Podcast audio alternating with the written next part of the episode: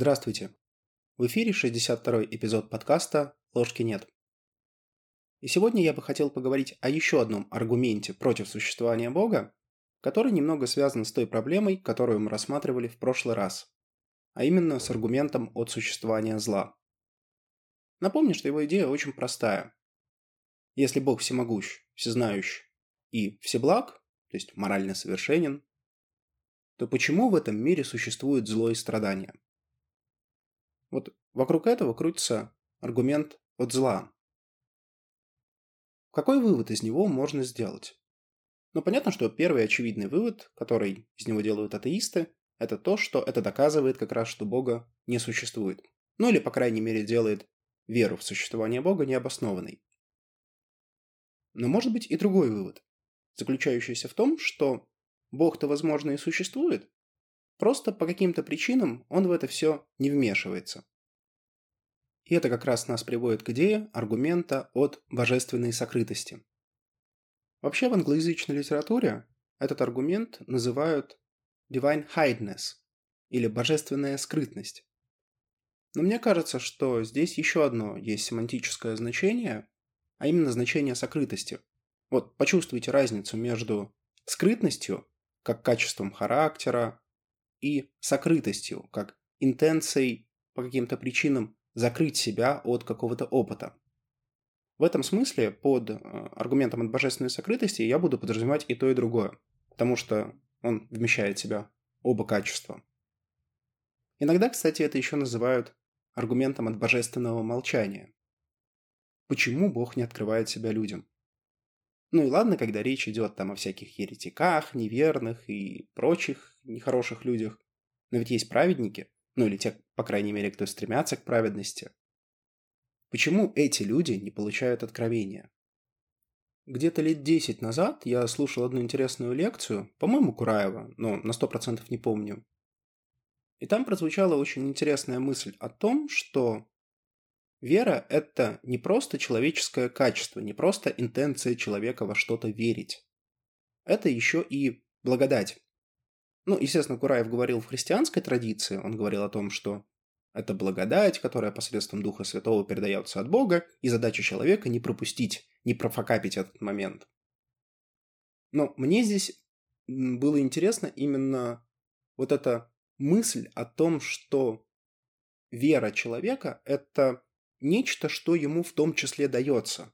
То есть, как бы человек ни стремился к тому, чтобы поверить в то или иное сверхъестественное существо или откровение, если вот эта вера ему не дана, то у него ничего не получится. И в этом смысле аргумент от божественной сокрытости приобретает еще больший размах. Почему кому-то вера дается в 30 лет, кому-то в 50, кому-то в 70, а кому-то вообще не дается? При этом, вот сколько мы не смотрим в литературе, да и с нашего жизненного опыта, это зачастую абсолютно не связано с тем, как себя ведет человек, праведно или неправедно. Можно ли это противоречие как-нибудь объяснить? И в чем вообще заключается, собственно, противоречие это здесь? Здесь я бы хотел отметить, что на проблему божественной сокрытости, как и на проблему существования зла, можно смотреть с разных сторон, с разных аспектов. Первый аспект, и тот аспект, на котором мы сфокусируемся в ближайшем эпизоде, это когнитивный или интеллектуальный аспект. Философы и аналитические теологи рассматривают проблему божественной сокрытости как некоторую логическую проблему и строят аргументы по типу вот аргумента существования зла, выискивая противоречия как в логике, так и в наличествующих знаниях. Причем по большей части здесь теологи пытаются защитить атеизм, утверждая, что вера в божественное совместима с этим аргументом. Ну а атеисты пытаются как раз этот аргумент использовать против теизма. Об этом варианте мы как раз поговорим в этом эпизоде. Но перед этим я бы хотел хотя бы в двух словах сказать и о другом аспекте, который называют экзистенциальным. А именно, Совершенно неважно, что там вот на самом деле происходит. Есть Бог или нет, скрывается он или не скрывается. Важно то, как человек переживает вот это чувство. То есть здесь мы уже говорим не о каких-то абстрактных теологических концепциях, а вот есть живой человек, и у него возникает чувство отчуждения от чего-то божественного, отчуждения от природы, например. Это тоже в эту же степь. И в этом смысле неважно, есть ли вот эта самая природа или божественное или что-то еще, важно, что есть само чувство. И раз это чувство, раз это переживание есть, то его можно и нужно исследовать. Тут вы можете спросить, а зачем, собственно, это исследовать? Ну, как говорится, не чешите там, где не чешется. На это есть простые возражения, которые известны из современной психологии. О том, что вот это переживание отчуждения, переживание божественной сокрытости, оно приводит к ряду негативных эффектов. Прежде всего, это приводит к кризису веры, и как следствие это может привести к отказу от религиозности, переходу из, допустим, теиста в атеиста или в агностики. Ну, естественно, подобный опыт не дает человеку бесплатно. Вместе со всем этим приходит кризис, что в итоге, естественно, негативно скатывается на психологическом благополучии человека.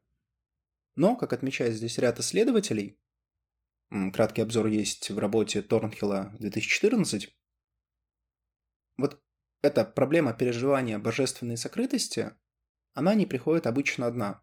Она в том числе актуализирует другие экзистенциальные проблемы, и в частности рассматриваемый в прошлом эпизоде аргумент от существования зла. Ну, потому что как рассуждает человек? Бога что-то не видно. А вот зло в мире очень хорошо видно. Ну и это не может не вызывать у человека страдания, дистресс и все с этим связанное. Причем, если вот вспомнить даже мифологическую литературу, в том числе и Библию, очень хорошие примеры вот этого переживания, вот этого чувства там присутствуют. Ну вот, например, Матфей 27.46, когда Христос восклицает «Боже мой, Боже мой, для чего ты оставил меня?» Иов в 19 главе одноименной книги восклицает «Вот я кричу обида, и никто не слушает, выпию, и нет суда». В этой же книге в речах Илуя можно встретить некоторое описание этой же проблемы. Если он дарует тишину, кто осудит? Если он сокроет лице, как от народа, так и от всякого человека, кто увидит его? В общем, свидетельство о том, что эта проблема есть, она присутствует не только у обычных людей, но и у праведных, в том числе у сверхправедников типа Христа и Иова. И эта проблема действительно очень тяжело переживается этими людьми. Это, по сути, исторический или литературный факт. Еще я бы хотел тут вспомнить 45-й эпизод подкаста, когда мы обсуждали архетип самости и то, что называется имаго Dei, или образ божественного в человеке. И там мы пришли к выводу о том, что наиболее правдоподобным объяснением того, что имелось в виду в книге Бытия под словосочетанием «по образу и подобию Божьему», является реляционное объяснение. То есть человек сделан по образу и подобию Божьему не потому, что он субстанциально такой же, то есть состоит из одного и того же, из чего состоит Бог, ну или из похожего, а потому что человек – единственное существо, которое может устанавливать персональные отношения с Богом. Тем, кому интересна эта тема, я еще раз отсылаю к 45-му эпизоду. Почему я об этом сейчас вспомнил? Ну, потому что божественная сокрытость – это то, что как раз влияет непосредственно на эти отношения. Многие психологи отмечают, что для того, чтобы выстраивать с кем-то взаимоотношения, необходимо как, верить, как минимум верить в то, что этот некто существует.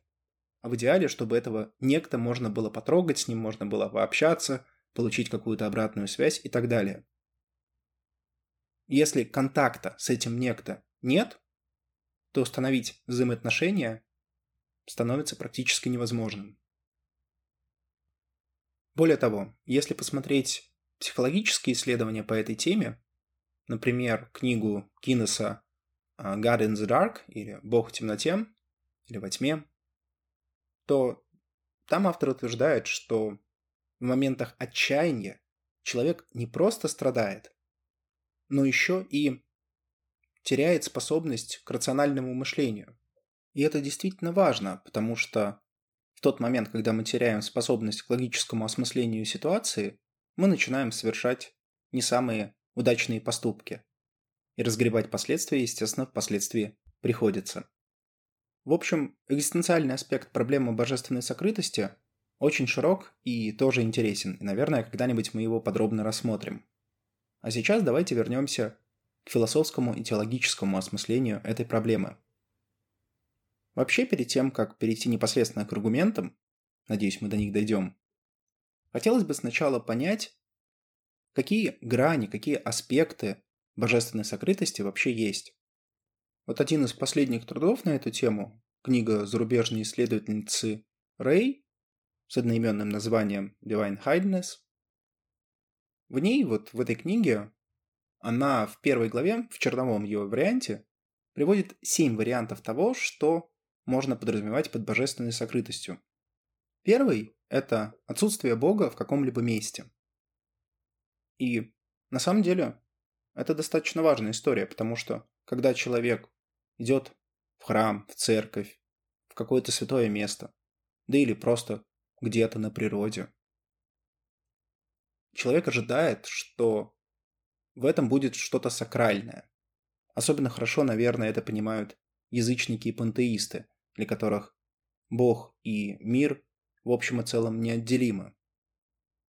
Так вот, когда вот это ожидание сакрального нарушается, когда мы не получаем то, чего ожидаем, это приводит к фрустрации. И, собственно, вот Рэй считает, что это одна из граней как раз божественной сокрытости. Вторая грань – это то, что Бога невозможно осознать. Действительно, когда мы общаемся с другими людьми, мы пытаемся понять логику их мышления, мы пытаемся их понять, мы пытаемся их познать. И когда у нас это получается, мы радуемся. Когда не получается, мы огорчаемся. Мы пытаемся подтвердить наши предположения о мире и о других людях. Вот в случае с божественным это по меньшей мере проблематично. И опять же, когда у нас это не получается, мы испытываем то же самое разочарование. Третья грань очень похожа на вторую. Невозможность рефлексивно осознать, под этим автор подразумевает то, что человек не в состоянии понять, не в состоянии даже почувствовать, что такое быть Богом. А если мы не можем почувствовать кого-то, мы не можем и проявить эмпатию. И что такое эмпатия? Это когда мы себя пытаемся поместить в шкуру другого существа. Если мы не способны рефлексивно осознать другое существо, то откуда взяться эмпатии? А эмпатия – важнейшая составная часть взаимоотношений. Четвертый аспект божественной сокрытости, который выделяет Рэй, это отсутствие разговоров с Богом. Опять же, для хороших взаимоотношений умение говорить ртом – очень важное качество. И то, что это качество со временем у людей теряется, несомненно, не способствует их благополучию. Пятый аспект заключается в том, что наши личные представления о Боге очень часто не совпадают с реальностью. В этом смысле это не совсем проблема божественного, это скорее проблема наших проекций, что когда мы пытаемся представить себе что-то, мы обычно проецируем свое собственное психическое содержание на соответствующий объект. И в этом смысле наша проекция, она живет и радует нас до тех пор, пока она кое-как сочетается с реальностью, но когда в реальности происходят события, которые делают невозможным поддержание проекции, нам приходится ее забирать обратно, и это не может не вызывать фрустрацию. Аналогично сюда же можно внести и шестой пункт, с тем же самым объяснением, авторы его формулируют как недостаточность доказательств существования Бога. То есть то, что человек фрустрируется когда понимает, что он или она не могут для себя обосновать, достаточно обосновать существование Бога. То есть это вот это чувство неопределенности, которое возникает в этот момент, оно заставляет человека страдать. Ну и последний аспект, про который, наверное, все слышали, это божественная непостижимость и непостижимость вот этих самых божественных планов и всего прочего. Это любимый аргумент горе теологов, когда нужно объяснить какой-нибудь парадокс, давайте скажем, что это божественная непостижимость. Но смех смехом, а феномен все равно остается. В этом смысле очень хорошо сказал псевдо-Дионисий Арипагит о том, что Бог — это не высшее бытие, а нечто, находящееся за высшим бытием, сверхвысшее бытие. То есть тот момент, когда мы пытаемся присвоить какое-либо свойство Богу, мы тем самым ограничиваем Бога. Поэтому у Бога свойств быть не может. В этом смысле грань непостижимости говорит нам о том, что мы, как конечные существа, не способны понять трансцендентальное. И, собственно, из-за нашей вот этой самой конечности возникает экзистенциальная тревога, ну и так далее, все в соответствии с сезоном номер два. В общем, получились вот такие вот семь аспектов божественной сокрытости. Когда я их анализировал, мне вспомнился один старый сериал, который очень быстро закончился, но в нем было несколько интересных идей. Это сериал «Книга Дэниела». Это, с одной стороны, немного ситкомовский такой сериал, с другой стороны, там был очень интересный главный герой. У него была очень интересная ситуация, в которую он попал, но важно, что он был священником епископальной церкви в Америке, и у него было очень важное свойство. Он разговаривал с Христом. И по мифологии сериала это был настоящий Христос, с которым он по-настоящему разговаривал. И в одном из эпизодов Дэниел как-то спросил у Христа, причем так стесняясь, дескать, вот ты со мной разговариваешь? Я что, избранный? Я пророк? На что Христос ему, смеясь, ответил, что нет, ты не пророк, ты обычный человек, и вообще я разговариваю со всеми. Просто не все меня хотят слушать. И в этом смысле вот, несмотря на простоту и даже некоторую комичность сериала, вот эта мысль о том, что человек не разговаривает с божественным не потому, что не может, а потому, что не слышит или не хочет слышать, вот эта мысль заставляет задуматься. И в том числе над тем вопросом, а не является ли проблема божественной сокрытости проблемой закрытости человеческого разума и человеческого существа. Что может быть действительно вместо философского и теологического осмысления красивых логических аргументов нужно перейти непосредственно к практике. Ну да ладно. Еще одна мысль, которую я вспомнил, когда рассматривал проблему божественной сокрытости, это то, что она стала для иудеев и для христиан основополагающей. Ну вот есть широко известная тема страданий в иудаизме, собственно, интересующиеся могут почитать. Это же перекочевало и в христианство, в том числе и в связи с главным символом христианства – страданием Христа на кресте. Но на самом деле страдание – это постэффект, это следствие того, что происходит в душе у человека. Вот если мы посмотрим книгу Иова, то от чего у него возникают эти самые страдания? От ощущения несправедливости, от того, что с ним поступили не так, как он ожидал. За что борется там главный герой и что в конце получает? За то, чтобы встретиться с Богом и за то, чтобы увидеть Его. То есть в какой-то мере это переносит нас как раз в домен проблемы божественной сокрытости, что Иов будучи верующим Бога и не сомневающимся, чувствовал, что он отчужден от Божественного, что он больше не ощущает в своей жизни вот этого самого Яхве. И, собственно, против этого в том числе он и протестовал. Косвенно это подтверждается тем, что вот эта вообще идея невинных страданий, которая достигла своего апогея в книге Иова, она не является какой-то прям уникальной. Если рассмотреть шумерские и вавилонские рассказы, например, «Человек и его бог», «Лудлул Белнемикю» или «Вавилонскую Теодицею», то уже там мы встречаем вот этот феномен страданий. Но всегда этот феномен аккомпанируется другими, и в том числе социальным осуждением, то есть человек изолируется от общества, но не это самое важное. Важно, что человек еще изолируется от Бога. Когда Мардук, Сирич Бог, хочет наказать главного героя, он не посылает на него проклятия там и все такое плохое. Напротив, он забирает у него ангела-хранителя, его персонального бога, то, что в шумерской религии называлось персональным богом. И это дает возможность злым духам нападать на человека. Но даже не только нападать на человека, это как бы одна сторона медали. А вторая сторона медали, что человек теряет способность ориентироваться в мире, теряет способность к пониманию того, что есть хорошо, а что есть плохо. То есть фактически теряет мораль и совесть. И это происходит потому, что человек теряет контакт с божественным. То есть вот уже тогда возникает вот эта идея, что божественная сокрытость на самом деле лежит в основе очень многих феноменов. В общем, судя по всему, не получилось в этом эпизоде дойти до самого аргумента, поэтому это отложим на следующий эпизод. С вами был подкаст «Ложки нет». До новых встреч!